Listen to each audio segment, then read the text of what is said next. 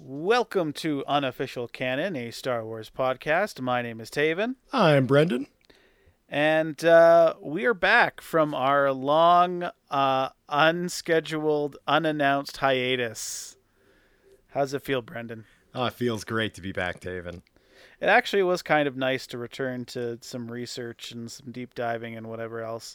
But, you know, for our fans, we apologize for that. You know, it just is one of those things where life gets busy and you've got personal stuff on the go and non personal stuff. And it's just, this becomes kind of a low priority, we'll say. Uh, but we appreciate those who stuck in there. Uh, interestingly enough, we still our Facebook page keeps getting likes. That's crazy. But thank you, everyone, for hitting that like button on Facebook. Yeah, so people are still finding the podcast, and that's all great.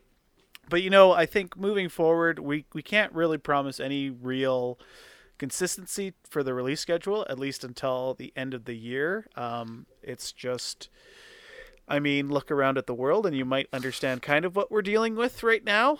It hasn't been the best decade so far, Yeah, the So- 2020s. exactly. So with that said, like if you're a Patreon member and you're subscribed, and you think you know maybe that's unfair, you don't want to you know be giving money until we have some level of consistency again. Just feel free to uh, unsubscribe. That's totally fine. Uh, at the same time, it's kind of a double-edged sword, right? Because if we got more Patreon members, we could hire an editor, and that would change a lot of things and probably help with the consistency. Um, so basically, do whatever you want but I can't promise you anything at this exact moment. That might change in a month, but uh, for now, um, we're recording a couple episodes. You're, you've got a couple of episodes coming your way. Yeah, and it should it should be fun. So, with that said, let's get right into it. Uh, there's not really housekeeping. I'm not going to start sending people places if we don't know if we're going to have episodes in three weeks or whatever. Um, so, Brendan, from where you recall, where did we leave off last? I believe we left off with the rescue of our hero Jyn Erso uh, by the lovable droid K2SO and a bunch of random rebels. Yes, that is correct. Um, although I will have to say, let's put hero, especially at this point in the movie, in big quotation marks. Yes. Um, and we'll we'll talk about that a little bit more.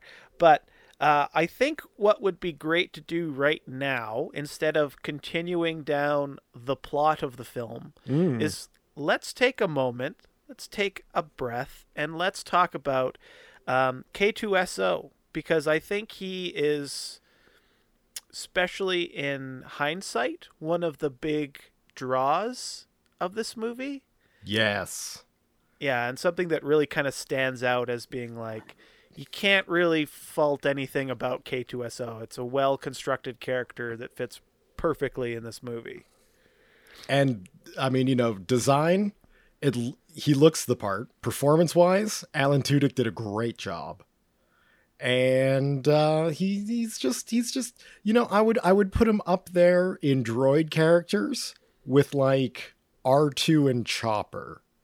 And it's interesting because something that I'm fascinated about is how these droid characters work so well in these movies and how they always seem to fit a, this very specific niche and yet they don't feel cookie cutter to one another. Right. Uh, So I'd love to touch on that, but let's save that till the end. For now, I have a variety of facts, can- canonical facts about the KX series droid, which K2SO is one of.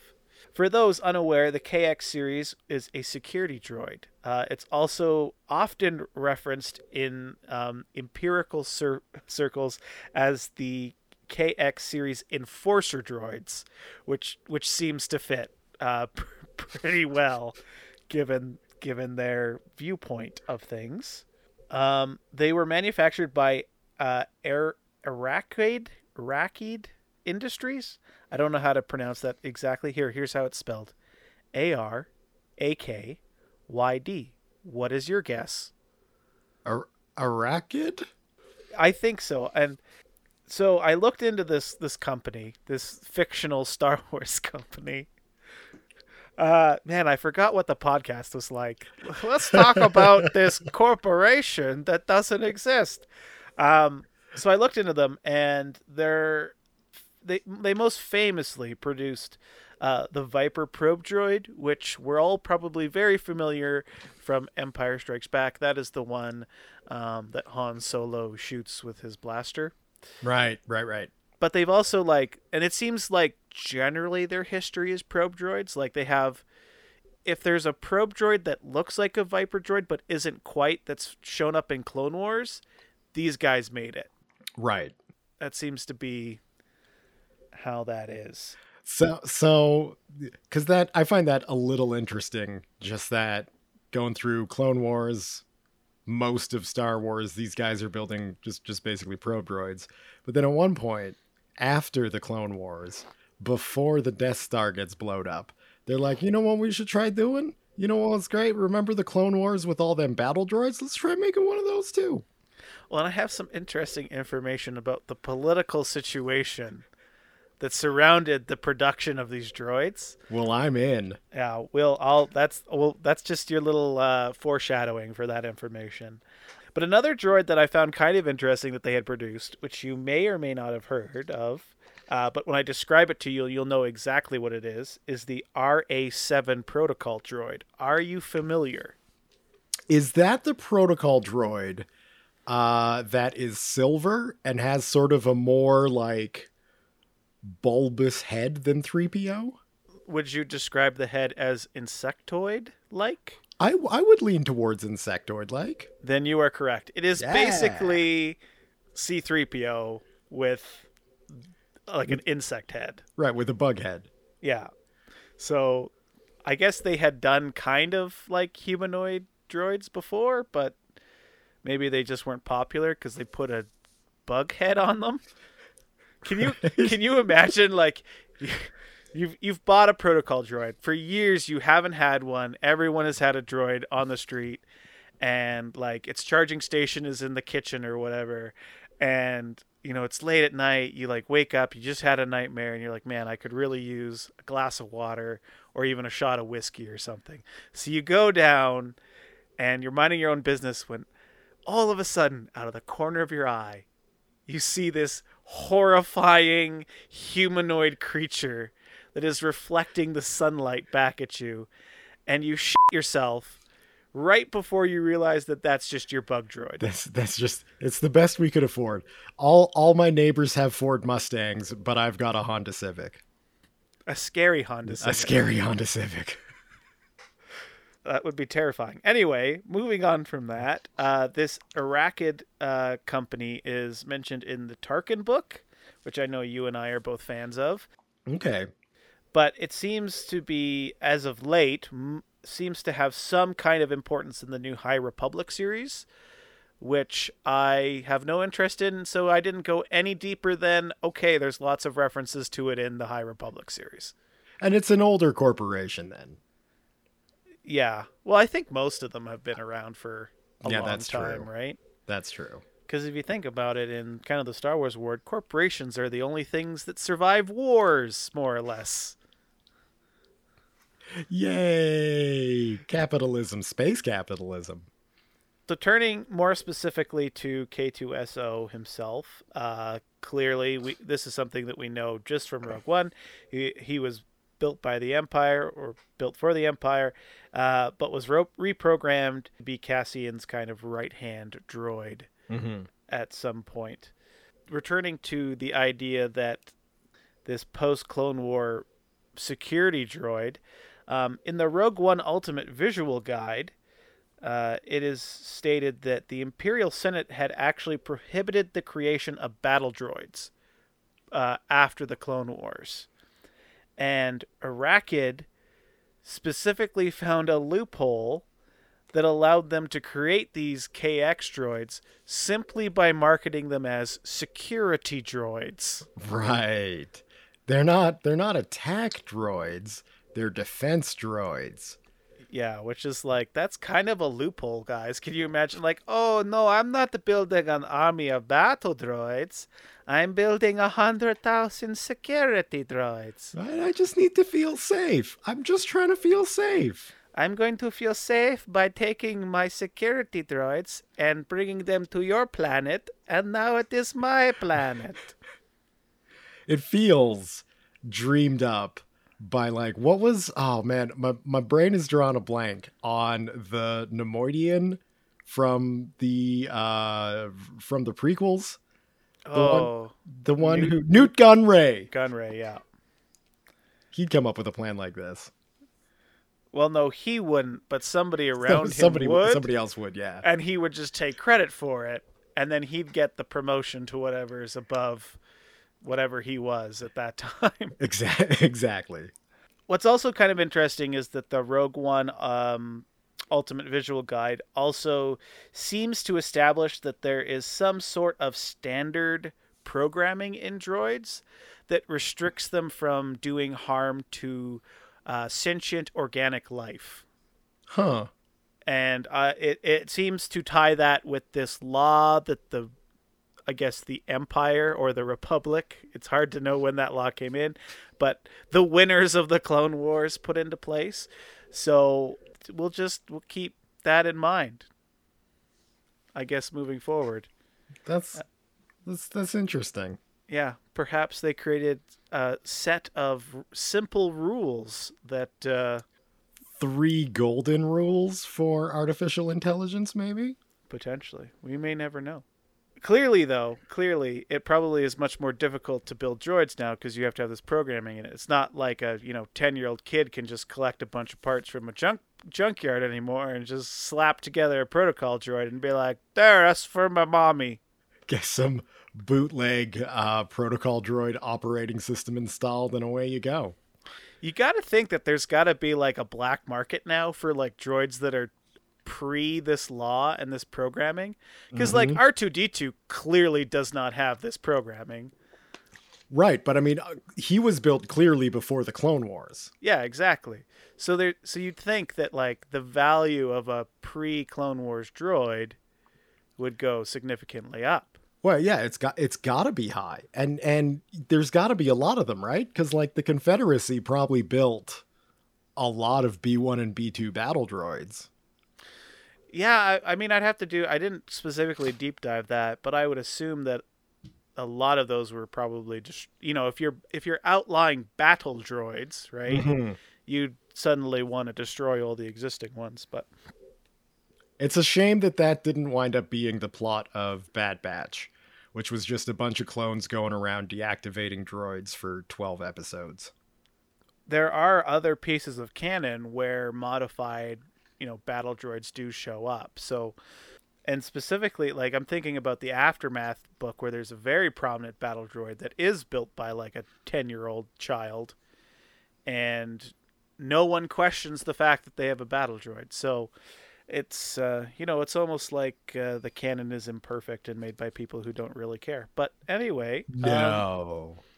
and then finally, my last point is that the the KX series seem to be to seem to have been developed around 14 BBY, or deploy and deployed around 14 BBY, uh, mostly on guard duty, and of course. The info that's available on where or what they were doing is mostly tied to the Rogue One movie, right? So exactly.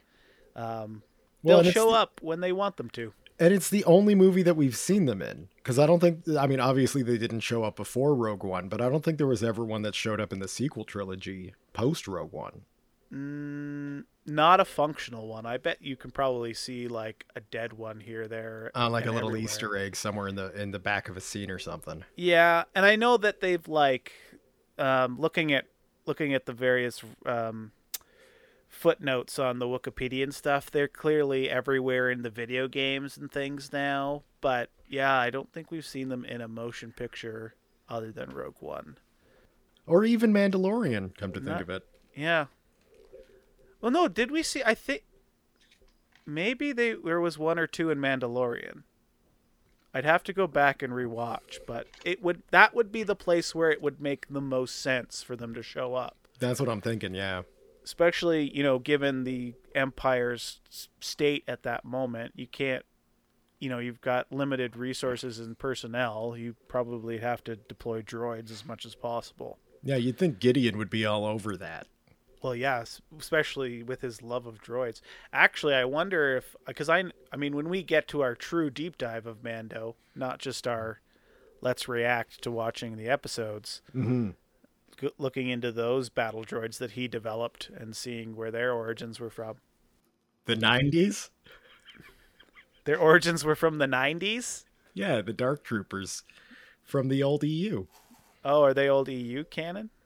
Oh, interesting. See, this is why you're here, Brendan. the only reason. I do an hour of research and you're like, oh, yeah, this. And I'm like, oh, okay, great. I didn't know that. um, okay, so that's kind of like all the general ish knowledge I have about the KX series. There is quite a, there's not quite a bit, but there is information on K2SO's history, specifically how him and Cassian Andor came together, which I'm going to put a big asterisk before we talk about this, Brendan, because it's all going to get changed when Yes. the Cassian Andor show comes out. Yes, it will. And that's coming soon. So, And you you want to know why the main reason is for that, Brendan? what's that, David? Because all this canon information comes from our favorite source of canon information. Comics? Say it with me. Comic, Comic books. books. Yeah, which again, if you didn't realize that and you haven't listened to this podcast yet, I am being sarcastic. I will once again share comic books are not canon. I'm sorry. We've already seen them retcon lots of crap that's happened in the comic books. It will continue to happen. You can enjoy your comic books, but they are not canon. Look, I'm if not if novels aren't safe, comic books are definitely not safe. Yeah. No, they're well, and you got to think like it's so hard to maintain that because you have a comic book coming out every two weeks, right? Mhm. And how do you how do you ensure that you're not stepping on a story that you might want to do in a Disney Plus show now, right? You know, maybe maybe when Disney first bought them, right? And you were like, yeah, this is a great way to tell smaller stories that like you'll never do a movie about. But now that we have TV shows, you're you're you're wasting your time with Star Wars comic books. Well, exactly. You're going to make way more money off a show every single 100%. time. 100%. Anyway, there is a special one off comic called Cassian and K2SO, and it tells the story of how Cassian and K2SO found each other. It is exactly what you would expect. And so now, without doing any research or understanding, Brendan is going to tell us the broad strokes of how Cassian and K2SO came together. All right. So just just to be clear, I have not researched this. I have not I this is the first I've even heard of this comic book. But I'm going to guess that Cassian goes on some kind of super secret rebel spy mission. He's behind enemy lines and he winds up needing or confronting K2SO in some way while he's either in a sort of power regeneration mode or some kind of sleep mode goes in and uh, uses a spike or some other Star Wars term for hack, shifts K- K2's programming, and then winds up escaping with the droid, who, after his programming, realizes that uh, a life of service to the Empire just isn't what he wants to do anymore. It's very good. You're very close. Very, very close. Uh, it's the fine details you got wrong, but you basically got the broad strokes of Cassian Andor on secret mission. Cassian uh, comes in contact with K2SO. Cassian wipes his re- uh, his memory. They escape together.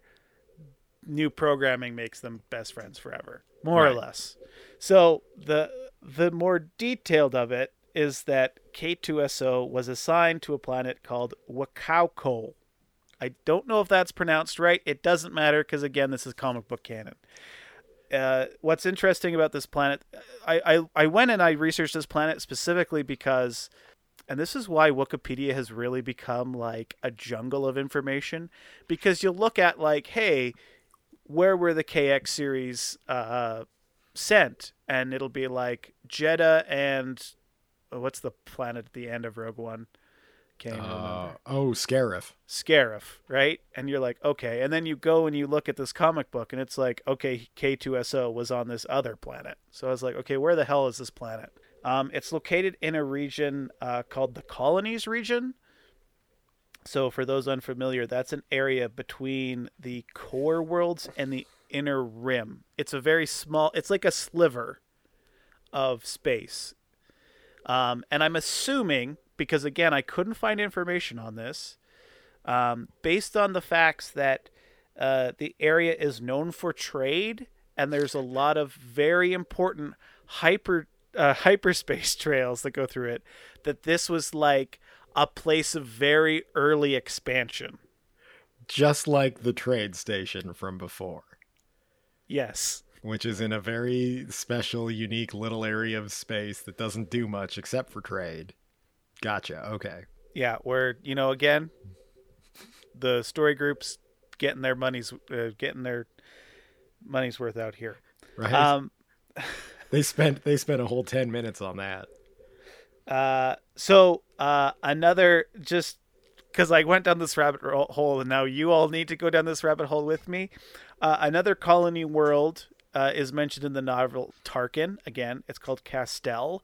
Uh, in that book, it specifically talks about like an uprising that took place, and then the Jedi were sent, and Tarkin kind of contextualized it as, "Wow, the Jedi are really bad at dealing with these situations."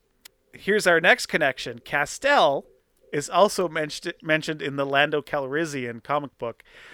And this is where I was like, okay, so the comic book writers have created this this area in space between two known areas just so they can f- around in it. Yep. But anyway, this was the great fact about Castell that during the Galactic Civil War, Mr. Lando Calrissian stole Palpatine's luxury yacht called the Imperialis from Castell where it was being repaired. What? Palpatine was like, "Send my luxury yacht to the colonies for repair." Right? It's, why? Why there? Sir, we have the the best repair uh, units here on uh, Coruscant. No, send it to my mechanic Todd on Castell. Do you want to maybe uh maybe send it to the Kuat ship drives where all of the big star destroyers and ships like that are built? No, Todd knows how to make the engine purr right. Right? Why don't you bring Todd to Coruscant, sir? Do it. so that was our little like let's go down the, the rabbit hole. I kind of had formed this idea that maybe this was like they made it for the comic books, but then if you dig a little bit deeper, so many of the planets from the Clone Wars show end up in this area as well. So I guess at some point I don't know if they just renamed it or if they reclassified planets into this area. Um, that happens a lot with the galactic map because it's ever changing and just conflicts itself all the time. But Yeah. that's Outside of the core, it's real nebulous what anything is. getting back to what we were originally talking, which was how Cassian and K2SO, currently in canon until the new show comes out, met, is that Cassian was on a secret secret mission on this planet with a couple other uh, rebel peoples um, who are not important, and they were snoop, snooping around doing their snickety snake thing. Um, they were specifically uh, investigating this planet because there's basically nothing on it, and then for some reason the Empire put a giant storage facility on it. I am assuming that's gonna tie that ties back to the the Death Star in some way, that seems to be what Cassian's been doing for the last couple years. Mm-hmm. Well, and at this stage in Star Wars history, anything the Empire does for any sort of Star Wars property is somehow related to building the Death is Star. the Death Star, yeah. If not, if not directly tied to the Death Star, designed to create confusion about resource allocation in the galaxy. Exactly. Um, Anyway, Cassian and these two other uh, rebel peeps, they get caught by this uh, security droid. The two other guys happen to get away. K2SO actually arrests Cassian and he's a he's taken him to the jail and he's basically re-intercepted by the other two who managed to turn him off and wipe his his memory at which point Cassian is like able to put his own programming in there and he's basically like hey just escort us to our ship Okay. and so they go to the ship all three of them and they get on the ship at which point they realize that they only wiped 32% of K2SO's me- memory and he begins to uh, choke Cassian to death. At which point they just do the same shit again, but this time they make sure that they erase all the memory. And and then they reprogram him and then they're best friends. Well, I hope you've just spoiled the first two episodes of Andor. Man, I, I hope here's my hope for Andor. I hope that the first season no K2SO at all. I like that. And then the second season yes K2SO and the end of season 2 is basically the beginning of Rogue One and then we're done with Cassian Andor TV show. I like that. That's basically their whole thing and like I said, it's more or less what you said and what we imagined. There was there's nothing really interesting about it. I I'm also kind of like a little disappointed because I feel like it would make more sense if like cuz I would assume that the rebels go on raids, Mhm. right? And that they bring a bunch of gear back. And like I feel like as though like we don't need to have a big story about how Cassian found K2SO, and maybe that's like just a general thing in Star Wars where everything has to be connected and rhyme and blah blah blah. But like I feel like it would make just as much sense if like Cassian Cassian was like wandering around the loading bay on Yavin 4 and they were like offloading crap that they had captured and there's a there's a security droid and someone's like I don't know what to do with this guy Mhm. right? The moment we flip him on, he's gonna kill us all. And Cassian was like, "Oh, I'll take him and I'll reprogram him." Yeah, yeah, like like some kind of rebel uh, strike force captures an imperial freighter or something, loaded with like blasters for stormtroopers. And in the raid that they took the ship on, they had to like deactivate or stun this K2 droid. And then they get back and it's just like, what do we do with it? That would Yeah. be perfect. That would that would have been just perfect.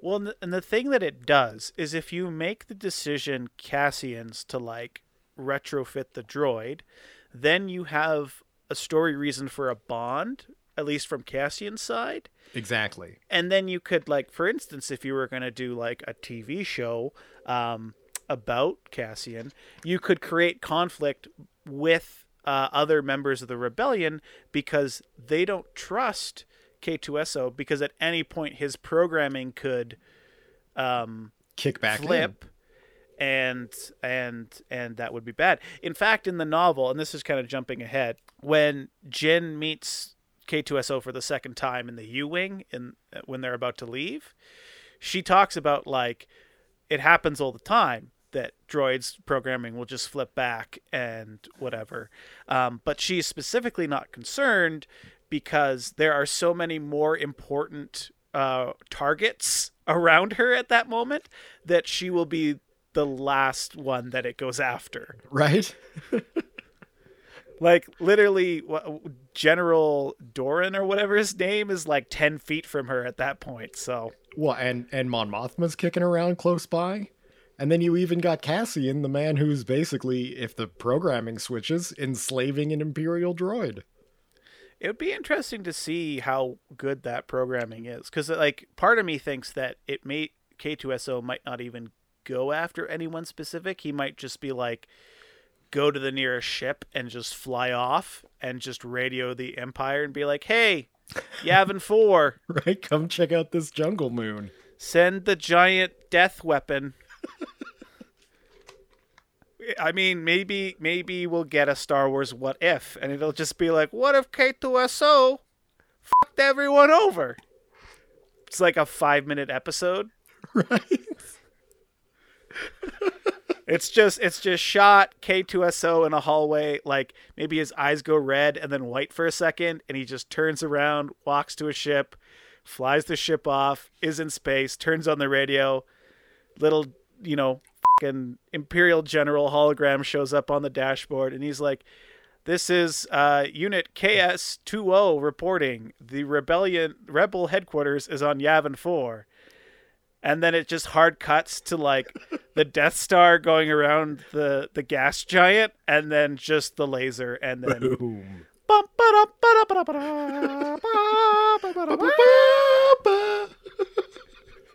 That's what everybody wants. That's what everyone deserves. Come on, Star Wars What If. Have the balls to do it.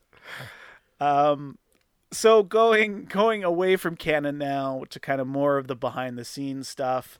Um, something that I this was a quote that I kept finding again and again is that cast members and crew uh, described uh, the character as the anti C3PO. hmm Um, and even Alan Tudyk, he said that's kind of how I approach the character to a certain degree, which makes a lot of sense given um, that he's a security droid and um, the way that his personality is. But I like that there's still a hint of what 3PO is. You know, there's still that sort of snooty Britishness. Well, and I think the kind of British accent that Mr. Tudyk puts on helps with that. Mhm. But that was also, I mean, when you look at the design uh, specifically, right? They were they were very aware that this was going to be an Imperial droid. In fact, early, er, early, really early, like the first design was just black C-3PO, like that we've seen in the background before. right, exactly. Um, but then it kind of evolved and it went through this. It's really interesting. It would be actually really interesting to sit down with the designer.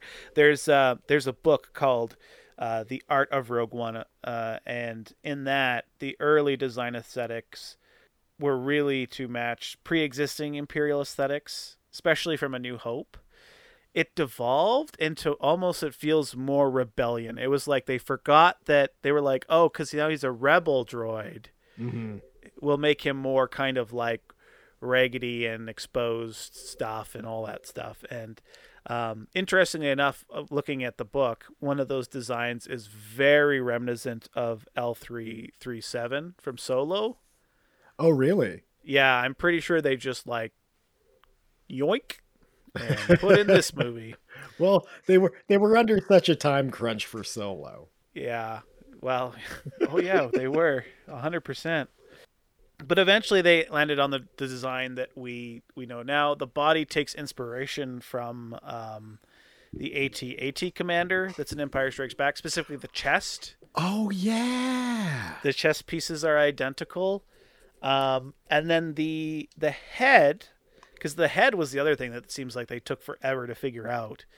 The head was uh, specifically inspired by because if it's Star Wars, we go back to Ralph McQuarrie's original art, and there's some really early Stormtrooper art where the head is more, much more like the you know the World War II German kind of helmets that they had hmm um, and that that really inspired um, K2SO's final design for the head.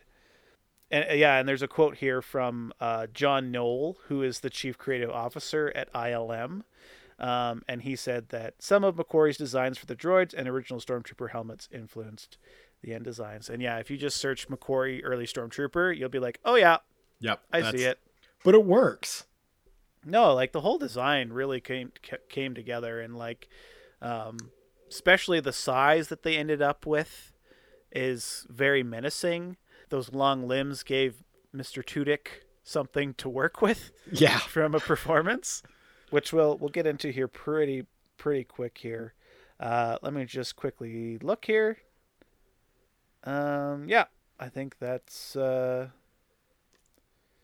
I think that's we'll we'll go right there. Never mind. Now we'll go to Tudyk's performance. Smooth, smooth transition, Tavin. I know it'll be smooth when I edit it.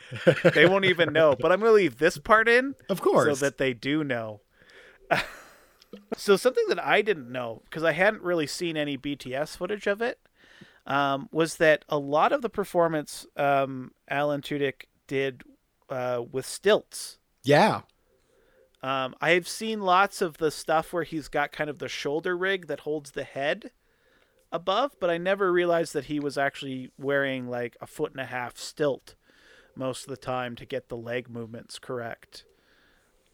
Well, and I think having him on set with the rest of the cast is is what also works about it because he's he's actually there and they're you know they're working off a real person instead of just a floating tennis ball yeah well and, and the advantage with like i know um i know alan tudyk is a huge fan of improv- improvisation and that's something that he did on rogue one as well is that um, he was often playing with the, the lines or whatever but it's interesting because i found a quote from him where he was like i was very aware that I didn't want K2SO to become like an outlier in the show, like a particular other aquatic character.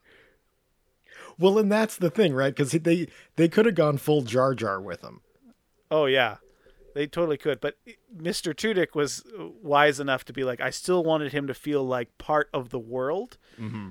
and uh, and that's exactly what he delivered. Another little interesting fact is that and I kind of touched on it before, is that because of the stilts and that the head was up below, he was very aware of not trying to bend over because uh, it would look very weird in post. And it, it and they were actually using um, Unreal Engine 4 technology on set to like live render a K2SO in the oh. scenes so that they were able to kind of see what the, you know preliminary uh, CGI was going to look like. Mm-hmm Miss, you know, Alan Tudyk as a like master's degree in mime or something ridiculous like that. So he instead of emoting through the face like he would normally do, he like did it in the body as much as possible. And it's funny because rewatching, I'm like, oh yeah, he is kind of a little more flamboyant with his arms and stuff when he's emoting. And and and and I mean, really, just a great performance. Well, it's Alan Tudyk. I mean, the man is a genius of our time. no, he's a he's a great character but, actor, right? Like No, he is a really good character actor. And um and he understood exactly what this character needed. And it was it, like I say, um you know, he's he's in my top 3 favorite robots and might be my favorite you know, walking robot. Well, and that's so here's the conundrum that I've started to have is like I'm reading the novelization and I I am I like Jyn way more in the novelization and like there's little choices that the author made that make her feel so much more real than the movie. The movie feels so so flat. And even like the other characters, I would say like Cassian is flat until he's angry. Yeah. Jyn is flat until never. And K2SO, well, okay, we can we can argue that later. but I mean, I I don't I guess I comparing what the author did with that particular character in the book to what the decisions that uh, Felicia Jones is that her name? I can't. Uh, Felicity Jones. Felicity Jones made I just wish she gave us a little bit more because mm-hmm. I think this is going off the rails because it's supposed to be K2SO, but like I feel like Felicity was like, okay, um, she's a very internalized person. She keeps a lot to herself, so I'm gonna play her like that.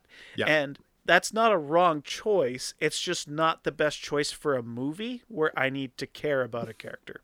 Well, and where you're basically the lead yeah, kind of in the context of Rogue One, K2SO feels almost like a bit of a standout from everyone else because he just is who he is. Mm-hmm. Where every other character is a spy or keeping secrets or something. Um, so it's just a little refreshing, I think, for for for the audience. Agreed. Uh, and and you know even on on a first watch, K2 instantly became a highlight of the movie.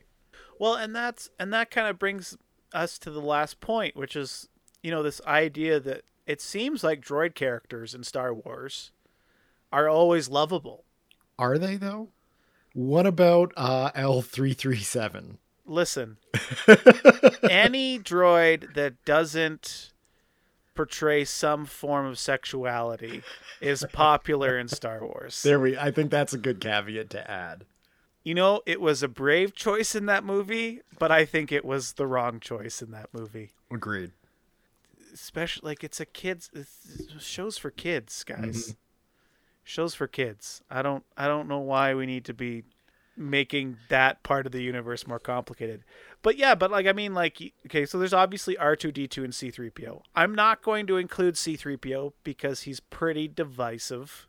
Some people love him, others just cannot handle C3PO. Yeah. And I get it because C3PO is that kid on the playground who just whined about everything and wasn't willing to like do anything to better their lot in life. It, exactly. Now R2D2 clearly popular for mm-hmm. lots of reasons, but again, that droid has a personality and that droid is simply that personality. It's almost as if because these characters are droids, they don't they don't need to as bad as it sounds like there's not depth to them mm-hmm. which allows them to be more entertaining characters well and they're they're kind of like uh dog characters. Mm. you know what i mean?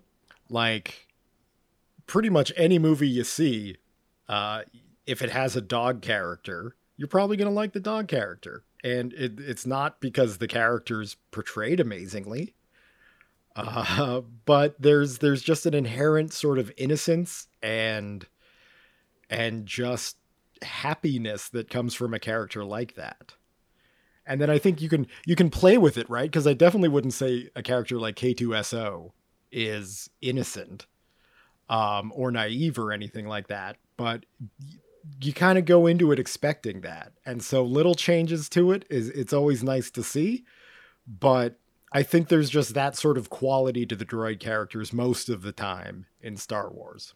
I mean, the, the, the term that often gets used is comic relief for these characters, right? Mm-hmm. R2D2, C3PO are definitely a comic relief duo.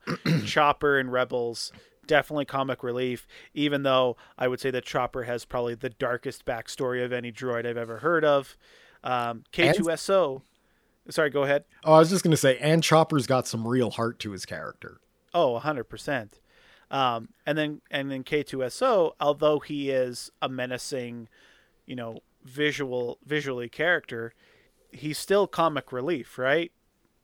Yep. Um, but then you look. Let's look at the flop side, right? Specifically, re- revisiting our aquatic friend Jar Jar Binks you try to do kind of that surface level funny character, and we'll we'll, we'll leave the kind of George Lucas's uh, blatant racism and everything else out of it. But you try to translate that to an organic character, and it just doesn't seem to work. And mm-hmm. that's what I find fascinating is that you take this object and you turn it into a character, and I am more accepting of this surface level characterization, I would say. And that just works so well in Star Wars. Yeah. And I, I and you know, maybe it's just one of those unexplainable things that work within a certain, you know, intellectual property because it's always been like that. And I think the success of 3PO and R2D2 uh, in the original trilogy is why it will always, almost always work in Star Wars. And on that note, I think we will end this episode. Thank you, everyone, for still tuning in despite the long wait. Uh, the wait for the next episode will not be as long. That's but right. I cannot, I cannot make any promises um, after that. Um, although I will say I am going to try my hardest to get you some episodes um, sooner. uh, I'd like to get you a couple more before the end of the year. That's that's where we'll leave it. You know, if you're interested in supporting the podcast, check us out on Patreon. We also have a Facebook page where you can, I don't know, just like the podcast so advertisers know you like our podcast. I mean, we don't do much on it, but it's the closest thing to a community we have. Yeah, Um, leave so leave free- us a note. Yeah, that's true. We we've often done full episodes on notes left on our Patreon or Facebook page. That so is a true statement. you could influence. Um, but I think with that, we'll say goodbye. We won't stretch this out any longer. Thank you, um, and we'll see you guys next time. Bye.